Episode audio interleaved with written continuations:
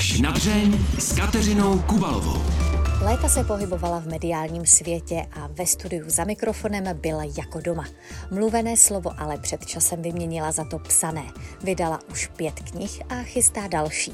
Nejen o psaní, ale také třeba o cestě na dno a zase zpátky bude už za chvíli mluvit moderátorka a spisovatelka Šárka Rosová-Váňová. Kateřina Kubalová přeje dobrý poslech. Dneska tady se mnou ve studiu sedí Šárka Rosová-Váňová, což je moje někdejší kolegyně z rádia, takže s vaším dovolením, milí posluchači, posluchači si budeme tykat. Šárko, zdravím tě. Já tě taky zdravím, Káťo. Samozřejmě já zásadně svým přátelům a kolegům tykám, pokud toto stojí a moc mě to těší, protože to vykání je takové pro mě neosobní. Takže děkuji moc za přivítání tobě a zdravím samozřejmě všechny posluchače. Mluvené slovo bylo a je tvou doménou. Zároveň tady máme spoustu knížek, které si napsala. Co je ti vlastně bližší? Psané slovo nebo to mluvené? No, nad tím jsem se už párkrát zamýšlela. A samozřejmě to mluvené, jako pro mě je kyslík. Dá se říct, že já mluvím velmi ráda, snažím se mluvit eh, o něčem věcně, tak aby to lidi bavilo, aby je to zajímalo. Ale na druhou stranu jsem si říkala, tak 25 let jsem povídala v éteru. 25 let jsem měla tu možnost a tu čest projít eh, dobrým i špatným v českých médiích. A pak jsem si řekla, holka, už ti není 20, už jsi v takovém tom věku, kdy vypadáš lépe ze zadu než ze předu. Eh, tak jsem si řekla, zkusíš raději psát. A on to uvítal hlavně tady manžel, protože kdo píše, tak většinou mlčí. A on je opravdu ortodoxní introvert. A ajťák. To má s tebou docela problém. Ano. tak já jsem začala, Káťo, prostě psát. A musím říct, že je mezi tím velmi tenká hranice. Já mm-hmm. opravdu nedokážu říct úplně přesně, radikálně, já raději píšu, než mluvím a podobně. Já si totiž myslím, že člověk to, co říká, to, co v něm je, to, co prostě těmi slovy z něj vychází, tak potom krásně vlastně dokáže reprodukovat i tím psaným projevem. Takže vlastně z něj vychází ty myšlenky a to všechno.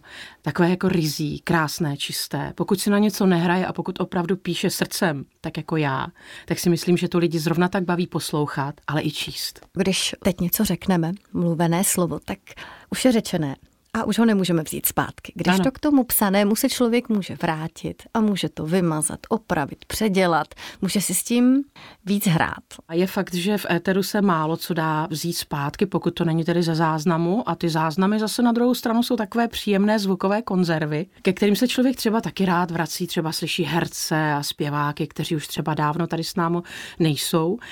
Ale přeci jen je fakt, že k tomu live show, když jsem si vždy sedla k tomu mikrofonu a začala jsem něco hlásit, tak jsem byla k tomu mnohem tedy odpovědnější, protože jsem věděla, že tam opravdu každé slovo špatně vyřčeno může být použito proti mně. Hmm.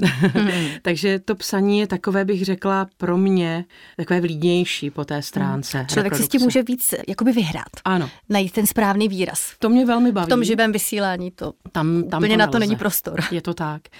A pro mě čeština je překrásný jazyk. Samozřejmě jsou i jiné krásné jazyky, ale čeština je opravdu košatý, šťavnatý, prostě úžasný jazyk, který miluju.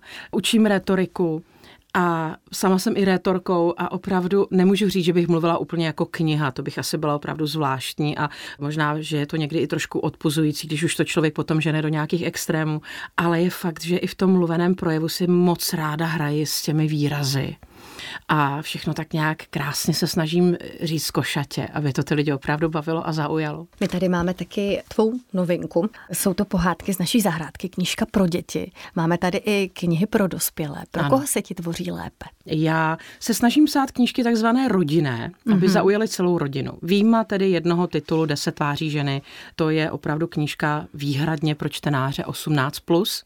Zaplať pámu, to není takový ten naivní ženský románek, je to knížka plnohodnotná, která se líbí i mužům z čehož mám obrovskou radost. A musím říct, že tu jsem měla napsanou za nějakých, řeknu, půl roku. A tak nějak ze mě to všechno příštělo samo o sobě. Říkala jsem si, super, tak jak to napíšu, tak to ti dospělí přijmou. Ale psát tu dětskou knížku, to byla pro mě opravdu oříšek. A tam jsem opravdu vážila každé slovo. Mm-hmm. Protože ty dětičky, to je opravdu pole neorané. A tam opravdu člověk musí dávat velmi pozor, jaké to semínko kam do té lidské dětské dušičky prostě do jaké té brázdy zasadí. Říká Šárka Rosová Váňová. Ty máš sama čtyři děti, tři dcery, ty už jsou velké, ale co ta nejmenší? Byla tvou první čtenářkou? Byla. Ona mi vedla ruku, Klárinka, mm-hmm. ta nejmladší. Mimochodem tedy eh, gratuluji, ty jsi taky čtyřnásobná maminka. Děkuji. Akorát, že se ti povedl kluk. A Klárinka mi vedla ruku. Byla jako vždycky takovou mojí čtenářkou, tou první, tou beta čtenářkou. Pomáhala mi i utvářet moje dětství na draka. S mojí pubertou zatím tedy eh, mi nepomáhala, protože teprve teď se tedy složitě... To svou teprve prožívá, teprve začíná. Ani k ní propracovala, ano. Ale ty pohádky z naší zahrádky, ty si opravdu moc užívala, protože my jsme, naše rodina, vlastně hlavními postavami té pohádky, nebo těch pohádek. On je to takové jakoby souborné povídání, takové krátké úseky, které prostě děti baví. A mám velkou radost, že baví i dospělé. A chodí mi opravdu nádherné recenze. A to je ti, Káťo, to nejkrásnější poslání, kterého jsem se mohla v životě dočkat. Já vždycky říkám, že to nejkrásnější, co se mi v životě povedlo, je porodit čtyři dcery a napsat pět knížek protože už jich mám pět na svém kontě hmm. a jsem na to nesmírně hrdá, protože se lidem opravdu moc líbí. Jediné, co si přeji do nového roku, ještě víc a více čtenářů, abych mohla dál tedy rozvíjet, samozřejmě i finančně, svoje podnikání, a abych mohla samozřejmě dál psát a dál vydávat další knížky. Šárka Rosová Váňová, která je dnes hostem pořadu až na dření, mimo jiné vydala knížku pro děti a mě by docela zajímalo, Šárko, ty si psávala už jako dítě, nebo se to v tobě probudilo až později? Tak to by si se smála, protože já mám dodnes schované svoje deníčky. A já mám pocit někdy, že hned jak jsem se narodila a byla jsem schopná udržet v ruce tušku, tak jsem začala psát. A tatínek mi vždycky říkal Boženko z legrace, protože vždycky říkal, ty budeš jednou jak Boženka Němcová. Jo? Ty umíš krásně vyprávět a krásně psát a to mě vždycky dělalo velkou radost. A vlastně díky tomu, že píšu úplně opravdu od dětství, tak se mi uchovaly deníčky. Deníčky, které jsem si psala ještě takové ty mm-hmm. malé oranžové notýsky školní, mm-hmm. Tak ten první dal za vznik knížce Moje dětství na draka. Té červené s tím drakem a s tou pěticípou hvězdou v pozadí. Já jsem záměrně volila tu červenou barvu přebalu, protože ta knížka je z let 70. až 80. zhruba a myslím si, že táta by byl určitě hrdý a určitě by byl rád, i když tak nějak v té knížce odhaluji naše rodinné soukromí. Mm-hmm ale dnes už je to jedno. Dnes už je všechno promlčené, protože táta ani máma už tady nejsou. Tatínek se dočkal toho, když se z vás stala ta v úvozovkách boženka, nebo ne? Nedočkal, bohužel. Mm. Nedočkal, je to přesně deset let, mm-hmm. co tu není. A maminka odešla měsíc po něm. Takže ani jeden se toho nedočkali a myslím si, že jestli tam nahoře jsou na tom obláčku, tak kývají nožičkama a tleskají a mají z toho obrovskou radost. Já jsem si tak říkala, když člověk eh, píše knížku opravdu o sobě, o svém dětství, o své pubertě, tak jak mu u toho je? Směje se nebo pláče? přijde na něco, co ho třeba do té doby ani nenapadlo? No, musím říct, že já jsem to měla takové smíšené ty pocity, ale přenesla jsem to i na ty čtenáře. Byly chvíle, kdy jsem opravdu tu slzu uronila, tak nějak jsem si rozrýpala ty svoje některé dětské nebo pubertální rány a je fakt, že to chvíle mi hodně bolelo, ale vždycky se snažím, aby tam to sluníčko bylo. Tak jako svítí třeba na přebalu knížky pohádky z naší zahrádky, tak aby to sluníčko svítilo i v těch knížkách, u kterých mnozí pláčou. Ale na druhou stranu se pak za další tři stránky začnou smát, až pláčou smíchy. A na to jsem hrozně hrdá a na to si potrpím, že ti čtenáři říkají, člověče, ty si prožívala hrozně podobné osudy jako já. A já ti děkuju za to, že si mě nenutila pořád jenom plakat, ale že jsem se až smíchy zapotácel a opravdu jsem začal třeba ty hmm. slzy taky pouštět. Takže takhle by to asi mělo být, takhle to máme asi každý, Káťo, tak to máš určitě i ty, že kdyby byl člověk jenom prostě stvořen pro to, aby plakal a jenom aby trpěl, tak by ten život opravdu za moc nestál a byl by opravdu za draka nebo na draka. ale oni, i když ty knížky, když se tak eh, vlastně jmenují, tak určitě, když se podíváš na ty oba dva dráčky, tak oni se oba dva smějí. Hmm. Je to na draka, ale ten se usmívá. Ano. Jak moc si vybírala z těch svých deníčků, co čtenářům sdělíš a co už ne? Já jsem, vzhledem k tomu, jak jsem říkala, že už je to promlčené, tak jsem samozřejmě opravila pravopisné chyby. protože přeci jen jsem se někam už za ty roky posunula. Už dneska nepíšu mlý deníčku s tvrdým i, a to jsem nepsávala ani tehdy, ale samozřejmě s nadnesem Dnes už opravdu jsem někde jinde s tím pravopisem, ale opravila jsem, bych řekla, takové to základní, to zásadní, takové ty dětské trošku potíže s psaným projevem, ale i dnes jsem si říkala, má to něco do sebe. Nedělala jsem do toho úplně příliš nějaké velké zásahy, příliš velké korekce. Já mám tedy svoji vlastní korektorku Alenku, která na tohle to všechno dohlíží, protože si myslím, že kniha, která vyjde, tak by měla být naprosto bezproblémová, co se týče pravopisu a vůbec tedy toho, jak je psána. Takže si myslím, že mi vede ruku a já jsem se nebránila ničemu. Já jsem byla naprosto otevřená a všechno, co je v těch deníčcích prakticky, až na nějaké drobnější úpravy, hmm. tam v těch knížkách je a vždycky je to takovým tím tučným písmem, aby se to oddělilo od toho běžného potom původního textu. Co výběr těch příhod, těch zážitků? Bylo něco, u čeho jsi řekla, to už ne, to už je opravdu jenom moje, respektive naše rodinné, tam už čtenáře nepustím. Možná nějaké jenom drobné výjimky, hmm. ale třeba v pubertě na draka odhaluji svoje zhruba 30 let staré tajemství, které jsem eh, svěřila opravdu jenom deníčku a to jsem si nechala do té knižky Moje puberta na draka a je to vlastně takové poselství všem ženám, na kterých je pácháno jakékoliv násilí. A víc k tomu neřeknu, víc si, milí posluchači, přečtěte. Ty si před chvílí říkala, že při psaní těch knížek o svém dětství a pubertě si se smála. Občas si i plakala. Rozkryla si něco, na co si už třeba dávno zapomněla. Pomohlo to psaní i třeba vyléčit nějaká dávná trápení? Myslím, že ano, protože sdělené trápení je poloviční. Hmm. A ti čtenáři, teď nechci, aby to vypadalo jako alibismus, já jsem to na vás na všechny vysypala a teď se s tím srovnejte a mějte si z toho deprese. To v žádném případě. Naopak, já si myslím, že je to takové vzájemné, že ti čtenáři vlastně ze mě, dá se říct, mnohdy sejmuli to břímě, ze kterého jsem se potřebovala jakoby vypsat, vymanit, vypovídat ale na druhou stranu oni jsou moc vděční za to, že jsem se jim takto svěřila, protože oni se mi potom na oplátku mnohdy taky svěřují, píší mi nádherné dopisy, děkují mi za ty knížky a oni si mě ty čtenáři nacházejí a mám z toho velkou radost, protože to srdíčko v těch knížkách opravdu mám ve všech. Šárka Rosová Váňová, když se vystudovala fotografii, jaké jsi měla plány? Chtěla si být známou slavnou fotografkou? Samozřejmě, že jsem chtěla. Chtěla jsem být jako Karel Saudek, chtěla jsem být věhlasná, známá fotografka, ale člověk si potom uvědomí, že to je opravdu velká dřina, je hmm. to velká práce, velká konkurence. Nechci říct, že na knižním trhu také není ale zjistila jsem, že vlastně bych jenom ustrnula v takové té portrétní fotografii nebo fotit lidi na doklady někde v nějakém malinkém fotoateliéru, hmm.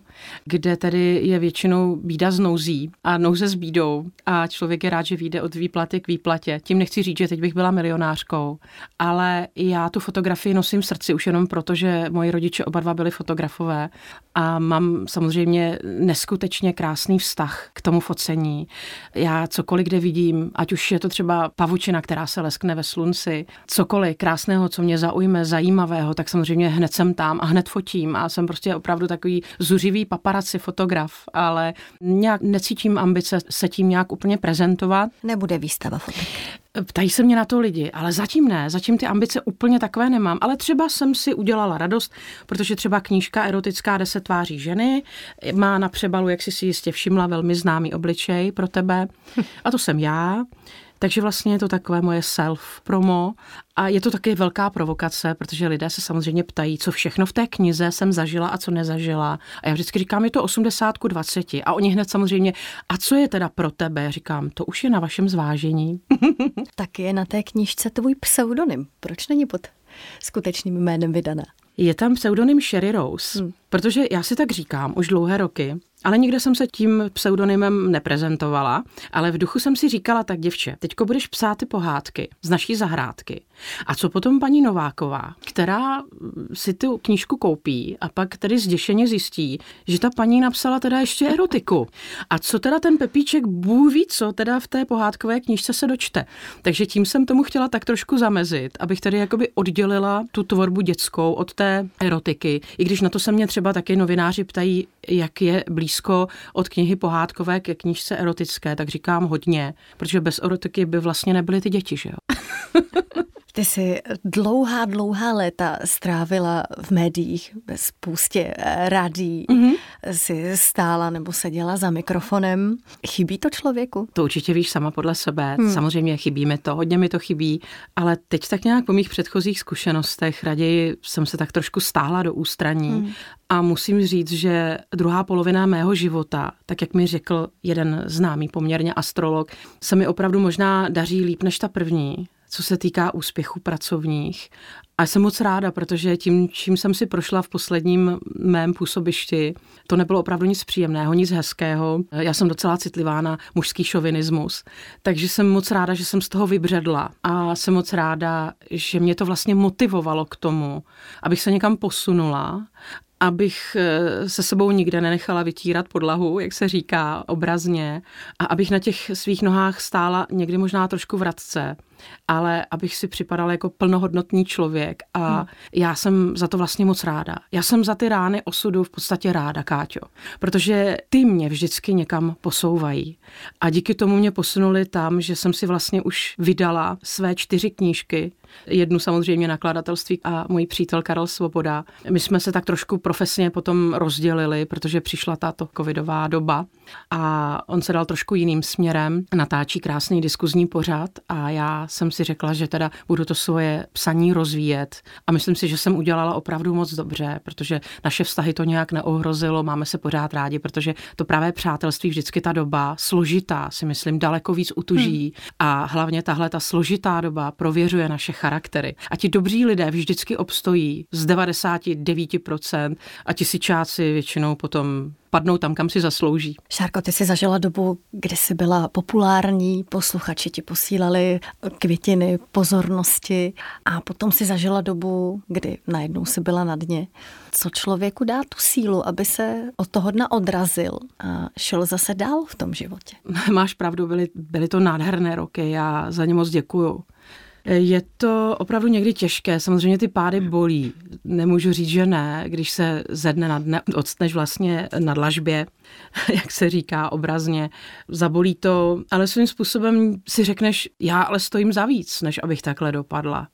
A ti posluchači, musím říct, že z valné většiny si člověka vždycky nějakým způsobem najdou. Mě dodnes opravdu píší lidé, napsal mi slepý chlapec, jeden, druhý, třetí, Jeden mi kdysi dávno v Českém rozhlase hrál v éteru na flétnu. Bylo tak nádherné. Jenom v písničkách na přání, alespoň chvilečku zahrál zavolal pár. a hrál. Ano, zavolal a já jsem ho vybídla, ať mi něco zahraje. Ondra Mištera, dodnes si mm-hmm. pamatuju jeho jméno, příjmení. Ten mi také nedávno psal. Pak mi napsal další chlapec, dnes už teda dospělý muž, že bych hrozně moc rád, abych byla jeho maminkou, že jeho maminka se ho zřekla, protože nevidí. A to jsou někdy tak opravdu dojemné zkazky a story, které prostě zažívám a ti lidé mi píší a volají, že mě to až dojímá, ani o tom nechci už dál pokračovat, protože bych se ti tady rozplakala.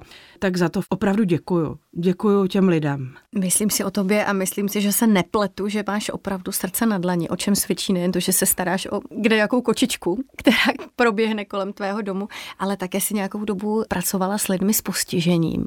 Jak jsi se k tomu dostala? Tak to byla úplná náhoda. Oslovila mě jedna žena, která říkala, že potřebují obchodního zástupce a jestli bych s nimi nechtěla spolupracovat. No, samozřejmě spolupracovala jsem asi dva roky, ale pak jsem nakonec zjistila, že v podstatě ty zisky také neodpovídají těm výkonům, které jsem podávala a jezdila jsem po celé České republice jako jediný to obchodní zástupce té firmy a navíc musím potom říct, že zrovna tato žena byla zdrojem toho, proč jsem od té firmy odešla, protože já mám ráda férové a čestné chování a toho se mi bohužel z její strany nedostalo.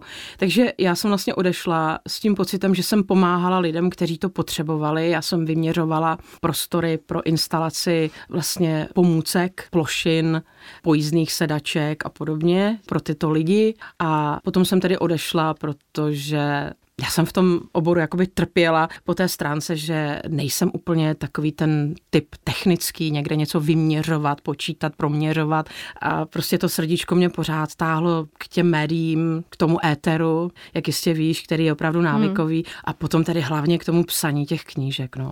Před chvílí si říkala, že si myslíš, že ti ta druhá polovina tvého života jde lépe. Je to tím, že už se člověk v určitém věku prostě lépe zná?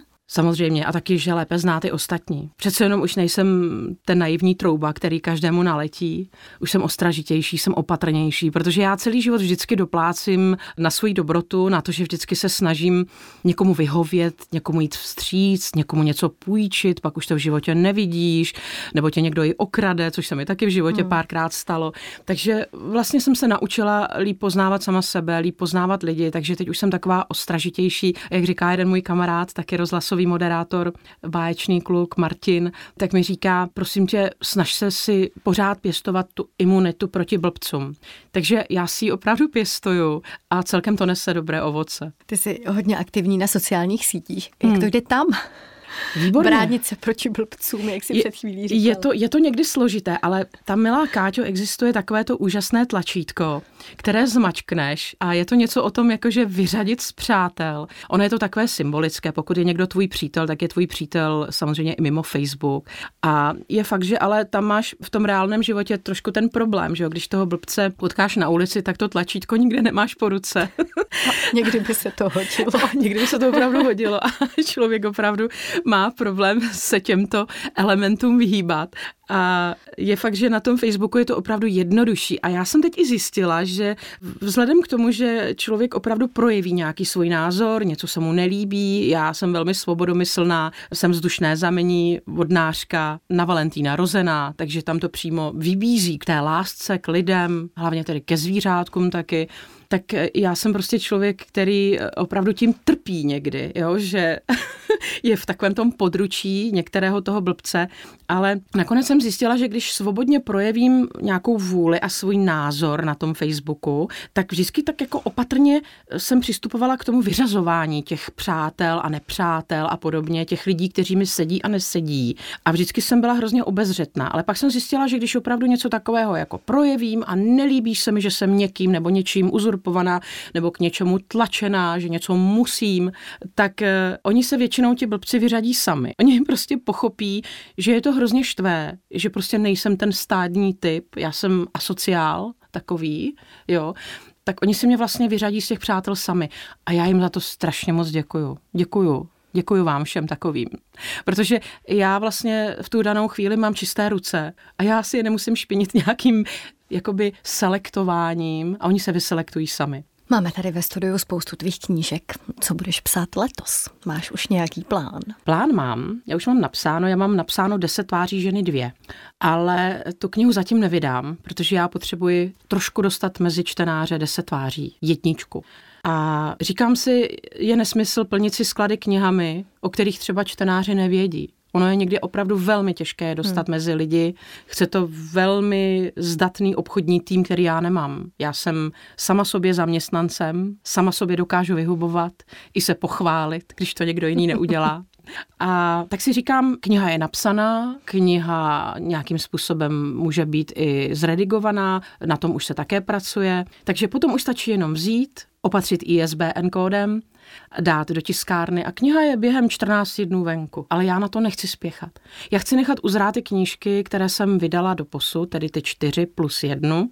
Celkem pět knížek vlastně už mám na knižním trhu a já teď už jenom tak jako pozvolna čekám a snažím se je propagovat, jak se věci mají, jak se budou posouvat sami dál, to ještě nevím. Ale každopádně, i kdybych letos žádnou knížku už další nevydala, tak jsem šťastná a jsem spokojená, protože teď jsem v roli toho obchodního zástupce sama sobě a jsem takhle zatím spokojená. Máš nějaký velký životní sen? Být zdravá.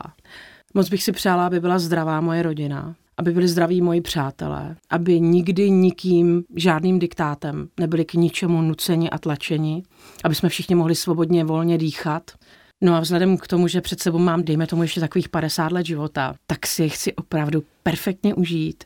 Nechci si špinit auru žádnými blbci, žádnými epizodami, které jsou už dávno za mnou, kterými opravdu už se nehodlám zabývat a chci svobodně volně dýchat a užívat si krásný život. A věřím tomu, že se to tak i stane a že to tak i bude, protože když člověk něco opravdu moc chce a opravdu si zatím jde, nechci říct tvrdě s ostrými lokty, ale jde si zatím poctivou prací a pílí a láskou k lidem a ke všemu živému, tak se to má, milá Káťo, určitě splní. Nejenom mě, ale i vám všem. A tobě. Hostem pořadu až na dřeň byla Šárka Rosová Váňová. Já za to moc děkuju. Měj se moc hezky a nashledanou. Děkuji moc za pozvání, vážím si ho a budu se těšit třeba zase někdy někde naslyšenou. Nezbývá než dodat, že pořad až na dřeň si můžete poslechnout také jako podcast a nezapomeňte se podívat i na videozáznamy z natáčení.